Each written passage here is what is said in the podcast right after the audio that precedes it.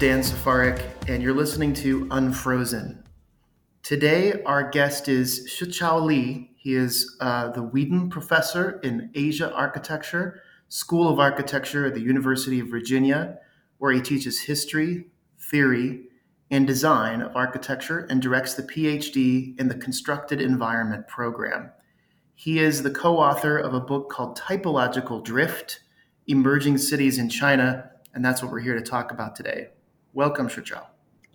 Thank you, Daniel, and welcome everybody.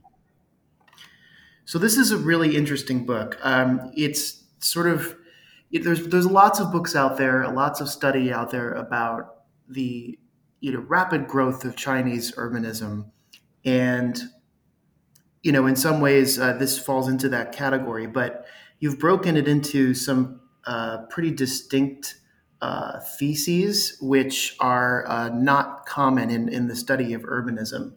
Um, first, there's this idea of drift.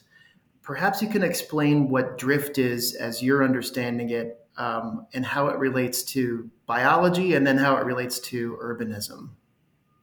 Sure. Um, drift is something uh, that I that that we thought about uh, that that's a, a, concept that might be appropriate to, to, to describe what was what, what has been going on in Chinese urbanism in this past um, four decades.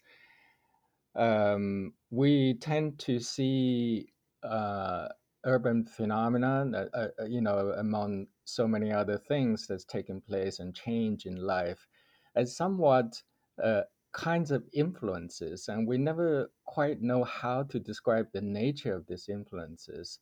So the typical way to frame influence is that one thing that produced kind of offsprings uh, in um, uh, in other things in other places.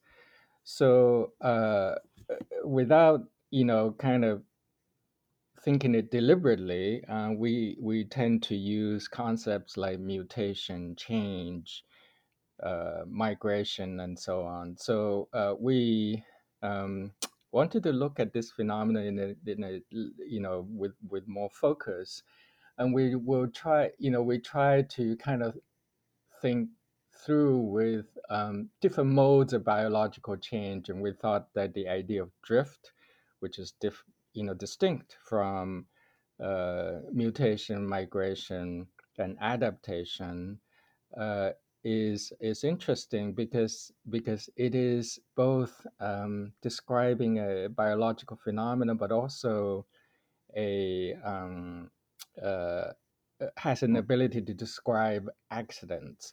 Um, drift in biology really means that uh, something uh, accidental or unplanned event happened to uh, the process of change that critically and and uh, irreversibly shaped something. And the typical uh, uh, example is uh, to imagine that process as a, a, a, fat big truck running through a field of bugs of various colors, and only the yellow ones survive. And um, that is a kind of uh, process of drift. Well, certainly, uh, you know, the, the, the Chinese economy over the last two decades has been something of a juggernaut. So I can sort of picture it that way uh, of like a, a, a, giant entity that's sort of careering through space. And, you know, it's not, it, so many things that are happening are unprecedented that there's no real good way to predict it. So, um, this idea of a drift trigger, then, um, you've broken the book into three portions. Uh, one is called 10,000 Things, or Wanwu. Um, one is called figuration, and the third one's called group action. What, what, are, what are drift triggers? What does that mean? A drift trigger, uh, as, a, as a concept, does not come from the biology. We actually kind of uh, uh, created it in a way uh, to to describe um, uh, events that that that's normatively described as the bottleneck effect uh, in in, uh, in the definition of drift. And what it is is is really a constriction of something. uh, in the process of normative change. And so ideas do not flow freely, unrestricted, and they do flow. So that's really is the tricky thing to understand.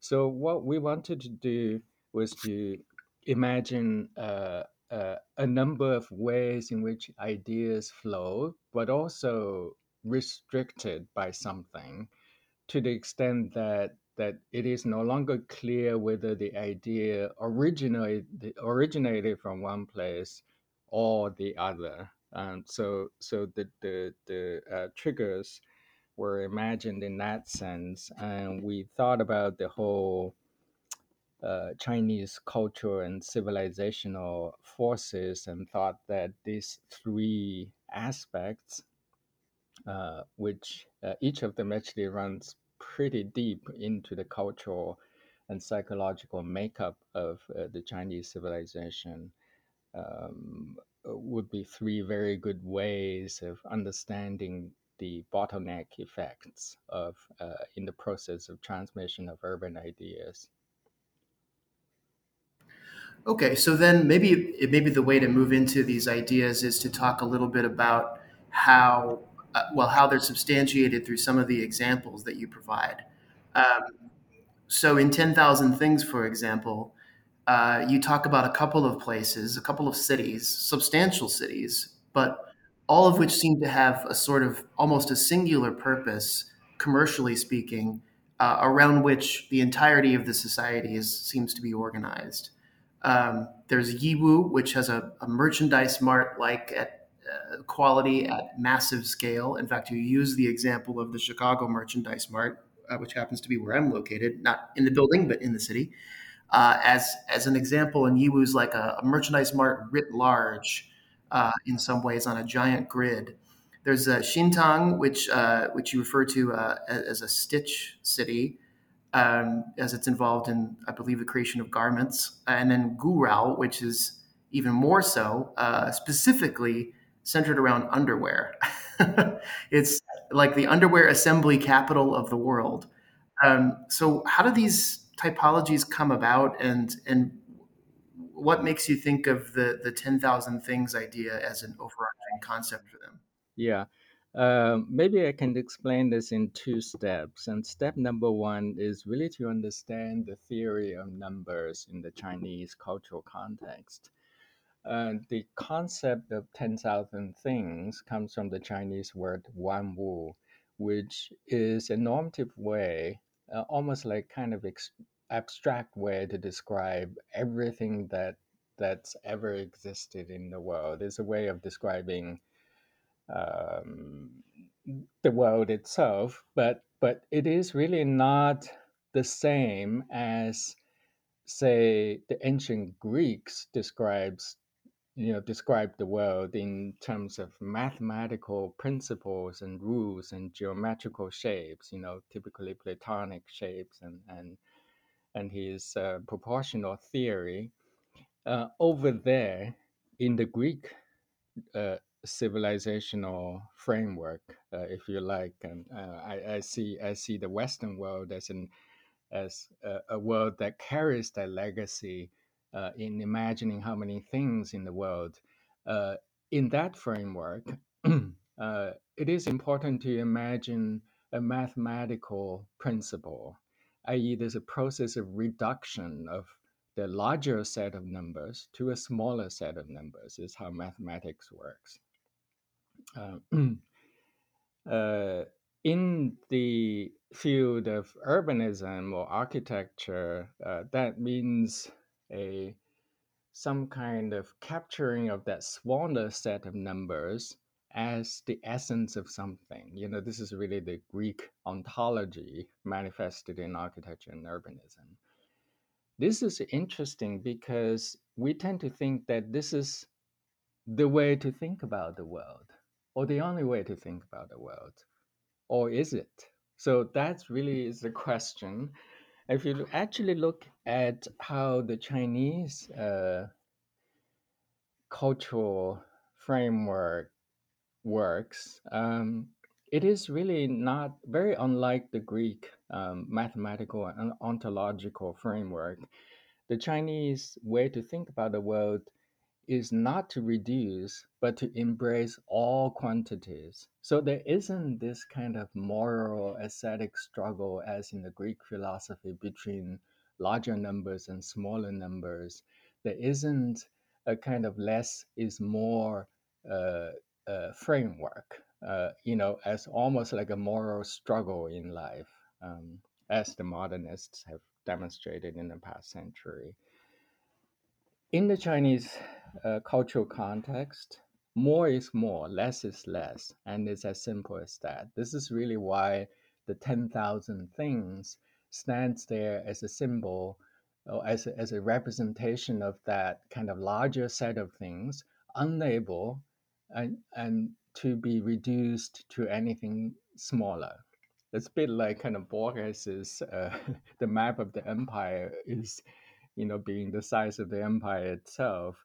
Um, this is not to say that it, there isn't any ordering system. It's just uh, it just means that the ordering system is a different one, and that one needs to be understood. Uh, how can you actually live within a myriad of things without any system of ordering? That's certainly not um, the case. So in China, when you think about numbers and quantity, and what's more appropriate to understand is not mathematics, but numerology.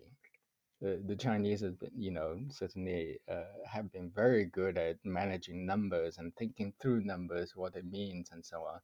But it's not strictly a Greek mathematics. Um, so that is the kind of first step of explaining what that section means.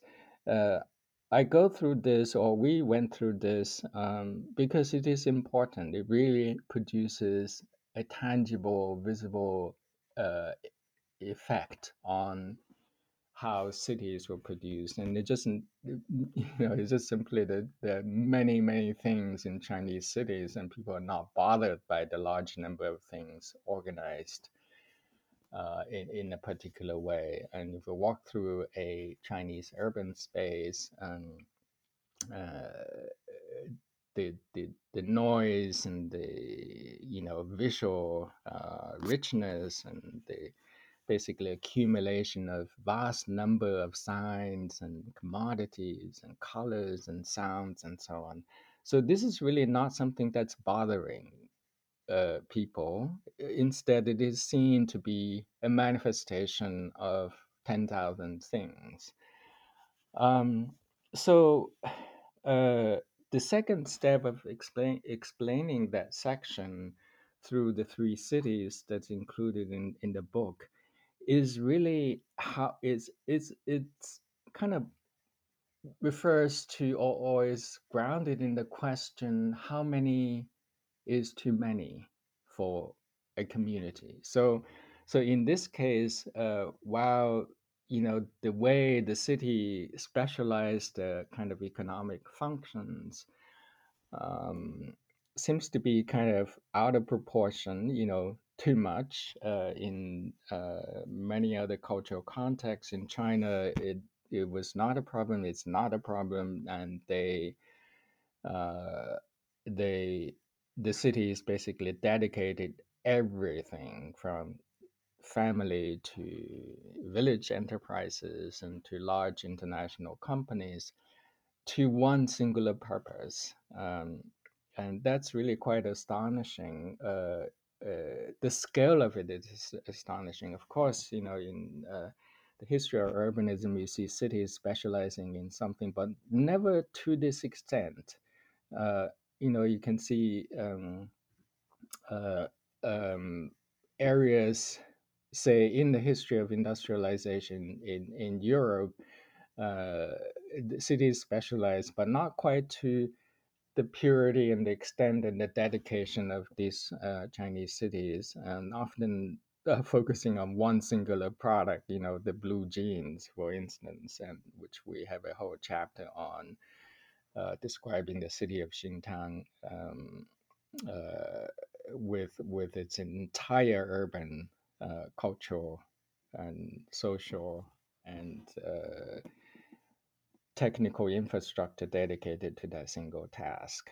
Um, so, so this is really uh, a way of explaining uh, this kind of astonishing fact of the expansion of the scale and the dedication of uh, of monofunctional towns and cities uh, in China. Uh, our, of course, argument is that it can only happen because of this particular cultural uh, makeup and the, the, the, way in which the culture is um, more uh, sympathetic, let's put it way, if not function as an encouragement of that kind of urban development. Yeah, it's interesting because what we're basically seeing is kind of like a manifestation of the collectivist idea in support of industrial and I dare say capitalist concerns, but it's not as simple as, you know, I think a lot of people just interpret it as, well, China is the West's factory and they make things for the West. But what you're showing is that, you know, these these societies and these cities form in particular ways that are are specific to to China and the way that people have always organize themselves, or at least have organized themselves for centuries. Uh, you know, and and so this idea of capitalism with Chinese characteristics. This is the first time that I've really seen it um, explained in a 3D kind of uh, fashion, um, not just a uh, a sort of you know. There's always an implication that's uh, you know it's it's just a case of borrowing ideas from the West and sort of trying them on but it's really not that. Um, and I, I, lived in China for two years, so I I know a little bit about uh, the culture and a little bit about how people perceive things, and it really is different. Um, and you definitely can walk through a city that would, as a monoculture, probably seem very sort of deadening in the Western context, and it's quite vibrant uh, just because of the level of investment that people seem to have in it. Uh, yeah, it's really interesting. Like people living among their work um, is kind of a one way to put it. Yeah, they're not kind of morally, aesthetically troubled by that reality. That's unique. I mean, I really appreciate your response to the book, and I was just, I cannot have hoped a better response uh, to the book, and that was indeed the intention. And to say that China is a factory of the West is um, uh, not uh, considering the history of Chinese commodities production, and it's basically um, a feature of how Chinese societies uh, have organized itself historically. You know, from you can argue that from 10th century Song Dynasty or Ming Dynasty, and China were producing in this fashion for China itself, but also for export. You know, the export of, um, you know, in Song Dynasty might be porcelain or uh, the white porcelain, not the blue and blue and white, um, but also nails and you know, and all kinds of things. And and of course, late Ming Dynasty. This is uh, talking about uh, 14th to 16th century of um, of all kinds of uh, products. Um, so so historically, uh, at that time, full fledged globalization uh, was not a reality, and China was already producing in that way. So so it, it really is a misunderstanding. It's part of you know larger set of misunderstandings of Chinese cities. This book is trying to address. And some of the things, you know, moving on to the next uh, section, um, which was uh, called figuration, you know, where we are talking about, in some cases, the direct um, commodification of Western uh, typologies like Thames Town, which is outside of uh, Shanghai. It's a, it's a town that's basically a replica of an English village uh, but again, with you know Chinese characteristics. There's another one called Hallstatt, which is after a, a city in uh, Austria. Um, it's interesting that you put Lujiazui in here with that because I obviously there's parallels between Thames Town, a simulacra of an English village, Hallstatt a simulacra of a Austrian village. Lujiazui, of course, is a big, sophisticated commercial district. Um, and then I guess we may as well mention the other the others, uh, including Nanhui New City, which is a large sort of university focused town around a f- artificial circular lake. Uh, one of the first things you see as you're coming in uh, to land at Shanghai um, uh, Pudong Airport is this Nanhui City. And then uh, Hengdian, uh, another thing entirely, which is kind of like if you can imagine Universal Studios and people living in it. It's like a world full of extras waiting to be called up in the next epic movie. Um, predominantly, you know, interestingly, we talk about the first group of uh, uh, cities being sort of about export production, but Hengdian is is there. They're making movies pretty much for domestic consumption, and so what what what causes all these things to be grouped together in your mind? Yeah, it's a very interesting uh, question. Uh, of course, the, the the reason for grouping them together is the concept of figuration. And figuration, it really started with um, our fascination with uh, language, and I really believe that uh, together with many uh, uh, linguists who you know have done research in how languages impact on how we think. Um, uh, personally, I learned to speak and use English as an adult. Uh, so, so that transition certainly was an intellectual transition, and not it's not just kind of picking up a tool that you use uh, from time to time.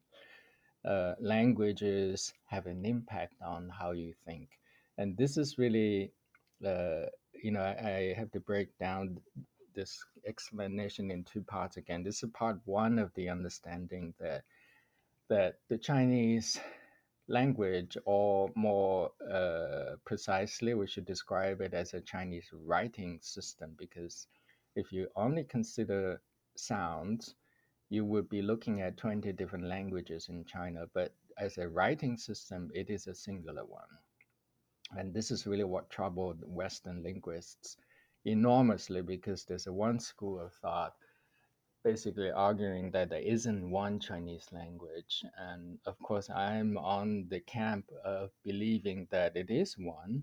It's really the writing system that is the central instrument. Uh, so it, it, it's interesting that the language works on the principle of using shapes as a fundamental strategy rather than sounds. So if you look at, you know, this is really the kind of Indo-European language family, uh, family, and versus the Sinitic uh, language family. If you look at the Indo-European languages, they invariably use uh, some kind of abstract symbol, letters, and alphabet to uh, record sound. So, so the alphabet was created as the Greeks did um, uh, as a system uh, as abstract as possible uh, that that was devoid of shapes. So you cannot really imagine the shapes of a word that describes a thing in the world. And the Chinese language is quite the opposite. So you have kind of pros and cons, and they're really very interesting historical debates on you know how and how not this language is functioning and whether it's a backward or you know progressive or you know there's i mean the, the consensus in the west over the past hundred years was that it is really immature uh, phonetic system uh, in need of improvement. To me that's really a little arrogant and not quite understanding how the language works. And very often, those linguists uh, have an imperfect um, mastery of the language uh, in any case. Uh, what is interesting uh, is um, probably, uh, I, I would want to mention maybe two scholars, and one lived in the 19th centuries. Uh, it's Wilhelm von Humboldt, who, who's not the, his brother was a naturalist, but he was a uh, diplomat and a linguist, and uh, he wrote something that's very interesting about Chinese language in terms of comparing it with Sanskrit. Um, uh, in which uh, he, he argued that, that Sanskrit and Chinese uh, represented two extreme ends of linguistic uh, capacities or capabilities of humans, and one very much focused on the use of shapes, and the other on the phonetic, um, uh, on sounds, uh, and and how then they developed uh, grammar in Sanskrit and no grammar in Chinese.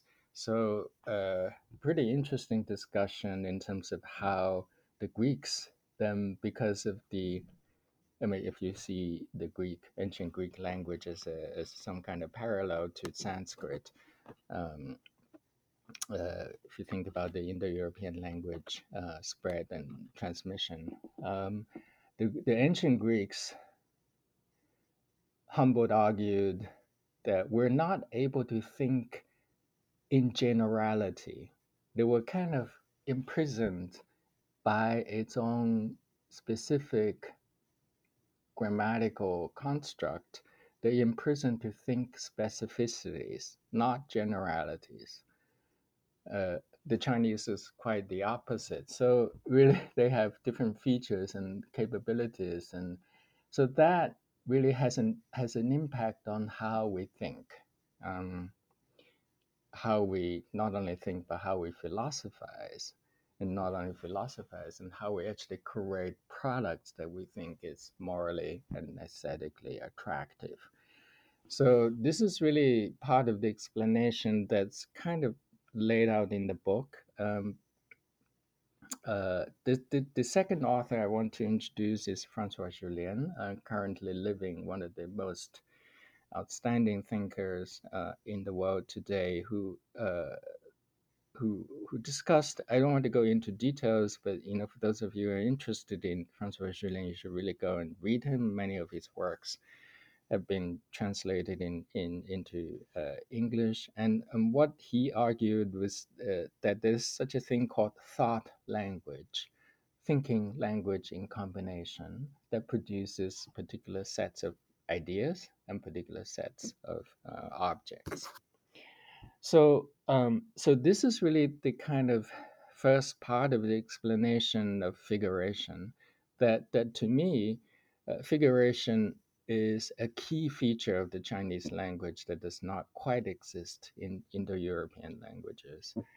Um, so if if we take that as a thought language reality uh, of China. This is something that that people, uh, Western scholars, don't fully often understand because they don't really use the language on a daily basis. They kind of look at, you know, and many of them have a rudimentary uh, understanding of the language and then very often interpret it through the Indo-European alphabet-based uh, language understanding systems.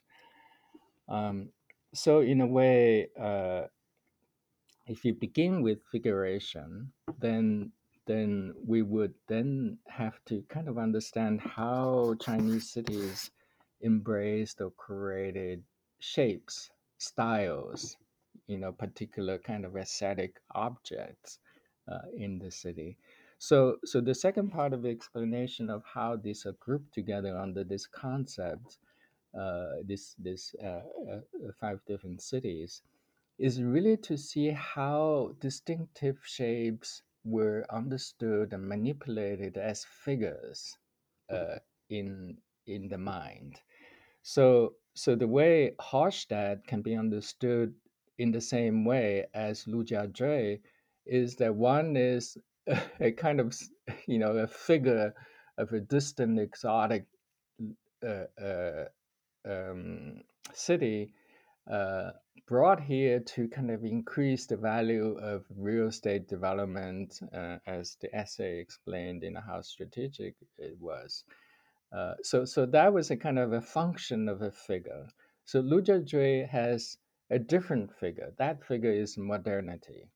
So, so in a way, modernity would have certainly uh, not been a appropriate frame to of understanding if it's imagined as a figure, but then that's what happens in China. You know, modernity is about taking the figure away um, in some sense, and in China it kind of returns to reality as a figure. So Lujiazui as a skyline, it is almost like a figurated version of some kind of modern city that fortunately or unfortunately came to be represented by a skyline uh, of something Seattle, New York, Manhattan, uh, uh, Los Angeles, or something, you know, like that, that kind of um, uh, figurative imagination. Uh, uh, so, so for Hengdian, I mean, for for Nanhui, that that that city with a huge circle, and that's almost like a very simplistic understanding of of the gigantic circle, and it's pretty attractive shape for um, for many throughout history to use the circle as a guiding uh, geometry for cities. Um, for uh, Hengdian, that that that film set, real life kind of town, uh, is fascinating because it is really built around the figure of time, uh, you know, like time or timelessness. And uh, if we go into the discussion of time, we will probably need quite a lot of space to uh, explain uh, how the Chinese time differs from the Greek time. Uh, in terms of uh, you know whether it's layered or linear or this is really quite a whole set there's a whole set of really interesting discussion on time again i would recommend a, a book called the silent transformations by uh, francois jullien if you're interested in how the greeks and the chinese imagine time uh, philosophically well, that, that's a lot to unpack there. I will definitely uh, put the uh, author recommendations in the show notes for those who are, are are following along here, um, I definitely see parallels between the the idea of Hengdian as a literal movie set town and Lujiazui, the district outside of uh, downtown Shanghai, or a kind of a new downtown for Shanghai, as a sort of skyscraper museum or a model city. Um, I mean, one of the things that's most striking about it is that you you see all these skyscrapers arranged very neatly and almost in uh, a procession, like you know soldiers lining up for inspection. Um, and it's all organized around a, a an oval shaped ground which has a historical building on it, which is kind of marooned there amidst the traffic. Um, so it, it's kind of interesting because the the idea seems to be that yeah, it is almost like a museum of modernity or a statement of this is how we're going to do modernity. And we're going to do it all at once. You know, it all flew up in just a matter of 10, 10 years or so. Yeah. Of course, you, know, you understand the Bund in Shanghai. And that is the unspoken part of the Lujiazui because because it is only by standing on the Bund and looking at it that Lujiazui makes sense. Well, exactly. The most spectacular place from which to regard uh, Lujiazui is from the Bund, which is which is the the kind of uh, the colonial uh, embankment uh, on which all the historical buildings from the colonial era are are placed. So that n- not to put too fine a point on it, right? It, interesting that we're having this conversation on the uh, uh, the dawn of the next generation of the Xi Jinping era, in which mm-hmm you know, China seems to be taking a more inward turn. Do you mm-hmm. think that um, anything about what you've observed in this massive urbanization with Chinese characteristics um, in the context of, of opening up economically is going to change or move in a different direction now that the political environment seems a little bit more uh, conservative? Uh, yeah, that's a very interesting question. Uh, um, of course, you know, there's a lot of speculation and guessing that's that's going on in terms of how China might develop, and it looks like to me that that the architecture is going to be, become a little bit more official. Again, this is really not new, and uh, in many ways, I think uh, you know in the past dynasties, and there were uh, much stricter building regulations in terms of what you should do. Uh, it's interesting that a couple of years ago, and there was already this kind of directive coming from the government that no more uh, weird looking buildings. And that to me was almost like the kind of opening episode of a much larger state directed um, uh, aesthetic uh, principles uh, taking place. And I think that's going to come into force. And you're going to note the decline of small uh, private um, architectural practices and doing uh, unique works and the rise or increasing dominance of state sponsored players and producing uh, I would say competent, high quality, but ultimately um, uh, uh, uh, buildings that fulfill the purpose of the um, the state norm. Uh, so, so that's something uh, that might be a direction that China is headed. I mean, it's interesting because that that kind of provides a segue into the the third part of the book. Well, the third and the fourth part, actually. Um, the third part is called Group Action, and it's kind of about some of the um, the ways in which you know collective action manifests itself architecturally or urbanistically.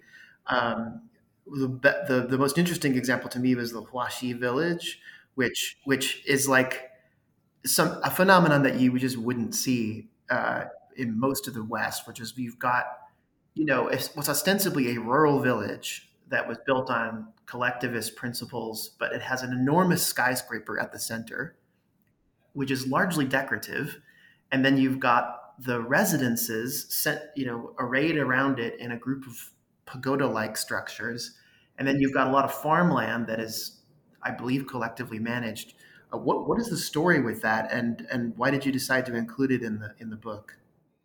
Well, uh, first of all, I think it's it's a village um, presenting itself, uh, or, or, collection of villages, many villages uh, grouped together, presenting themselves as a city, and they really have urban aspirations.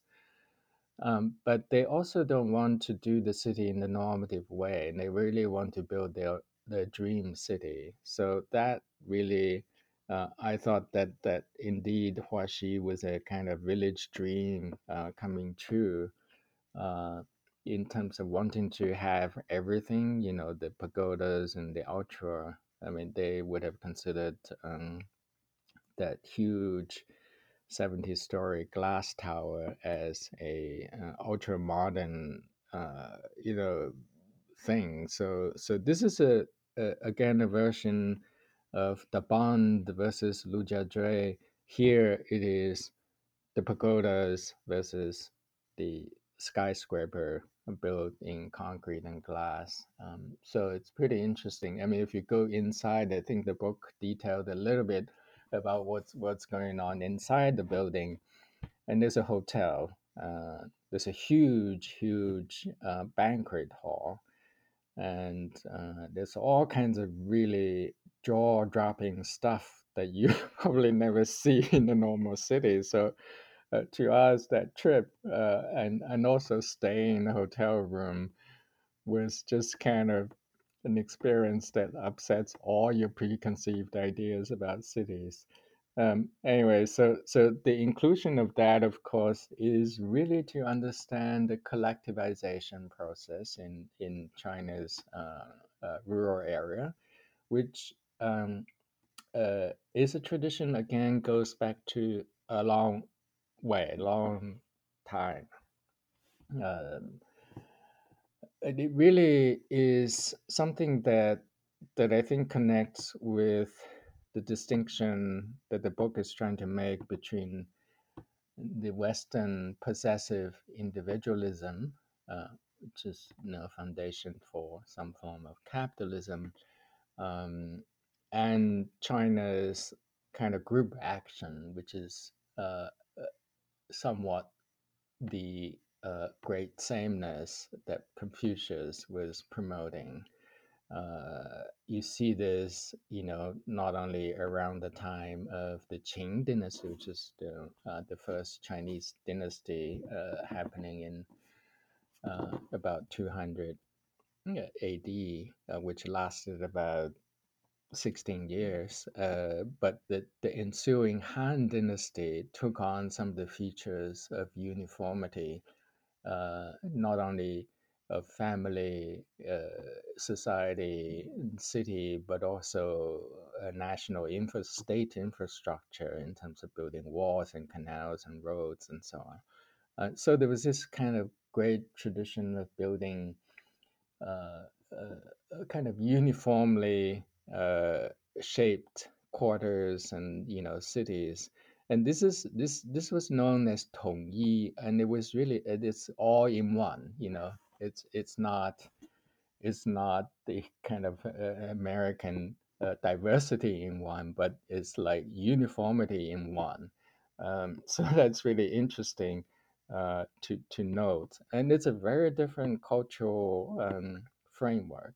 And without the understanding of which uh, it's really hard to understand places like Huaxi and how deeply rooted it is uh, in in in culture and history. Yeah, I mean, I think your first encounter with it might be, uh, or you know, we sent out a, a, a, radio telescope signal, and the aliens came back with this. Like, we think this is what you know a collective farm looks like, the future. Um, but in fact, it's very much, as you say, deeply rooted in a long history, which is not easily perceived um, on first glance. It, it's very um, abstracted. Um, it's interesting that you mentioned uh, Tongyi, uh, which is this idea of togetherness or all, all, all as one. Uh, the office where I was managing the local office of the Council on Tall Buildings and Urban Habitat was at Tongji University. So, uh, and it was right across the street from the last uh, uh, subject of, of, in your book, which is the Tongji Architectural and Design Institute. Um, so I was very, I was struck to see that because most of the book doesn't really talk about architecture and the design process. It talks at a larger scale with good reason. Um, what what made you um, sort of fixate on on TJAD, and do you do you think that that's emblematic of the kind of firm that's going to go forward under, you know, the kind of the new political environment or the new social environment? Absolutely, yeah. Uh, there's really no uh, comparison of that kind of production capacity in in other parts of the world, and we made a comparison between TJAD and Gensler, um, both uh, huge architectural operations, and and from the the, the graph uh, that we produced, and you can see how differently they they are run as these enormous entities of uh, um, producers of architecture. Uh, yes, I think uh, the reason why we are kind of, as you say, fixated on Tongji, uh, TJAD, was that I visited so many times, even be- before they moved to this new, uh, extraordinary looking um, office location. They were in a much more modest environment, and I was already seeing the roots of their expansion and over many many years of uh, taking students to visit um, uh, Shanghai and and and TJAD and I thought that the transformation and the way in which they could uh, lead uh, high-end oxygen production is extraordinary. And of course, you know, there's a context. Um, we, we should all understand that there are just simply hundreds of these things, these entities in China. Uh, many of them are equally as good, if not better, than than uh, TJAD and like the Beijing um, BAID or uh, um, or the what was formerly kind of the Design Institute of the Chinese uh, Ministry of Construction, uh, uh known today as the TAD. Uh, uh, today, um, very there's there's a whole class of architectural firms um, uh, unfamiliar, you know, like fundamentally different from the architecture firms in in in uh, in the West and in America, uh, producing huge amount of floor areas in China now increasingly in Africa, in East Africa, Africa in general, and in South America, in uh, Central Asia. So so you you see this kind of capacity uh, bleeding into the world uh, of uh, urbanism uh, uh, in in increasing speed. So that's really the reason why we were seeing the projection of this capability, and that's going to increase, no doubt, in the years to come. Yeah, I mean that's that's something that uh, certainly seemed to be underway um, under my observation when I was there, and it seems to only have accelerated. But um, you know, if, I think if people are concerned about the viability of the Chinese design and construction industry based on the new restrictions that have come into play about weird architecture, about you know um, excessively tall buildings, they needn't be too concerned because this is also going to be an export market for for China. I think into the into the Latin America, into Africa, Central Asia, as you say, and these firms are primed to do it. Yeah, yeah. I, I think the what what they're kind of uh, relying on is indeed their reliability, the ability to come up with designs and build it really fast and uh, and with with uh, reasonably uh, good quality and at, at you know a cost that that's uh, that's controllable. This is something that that certainly I mean like um, I I just in the recently to be published um, Routledge Handbook of Chinese Architecture and I contributed a chapter called the state function of architecture. This is really something that that goes all the way back to the first Chinese state in which architecture was not seen to be an aesthetic or private uh, investment, but a state investment. And architecture has a state function. And that's why, if you look at the history of Chinese architecture, the documents were all about state regulations, you know, what and what. Uh, what you should and what you should not build, and in what scale and what material you should use.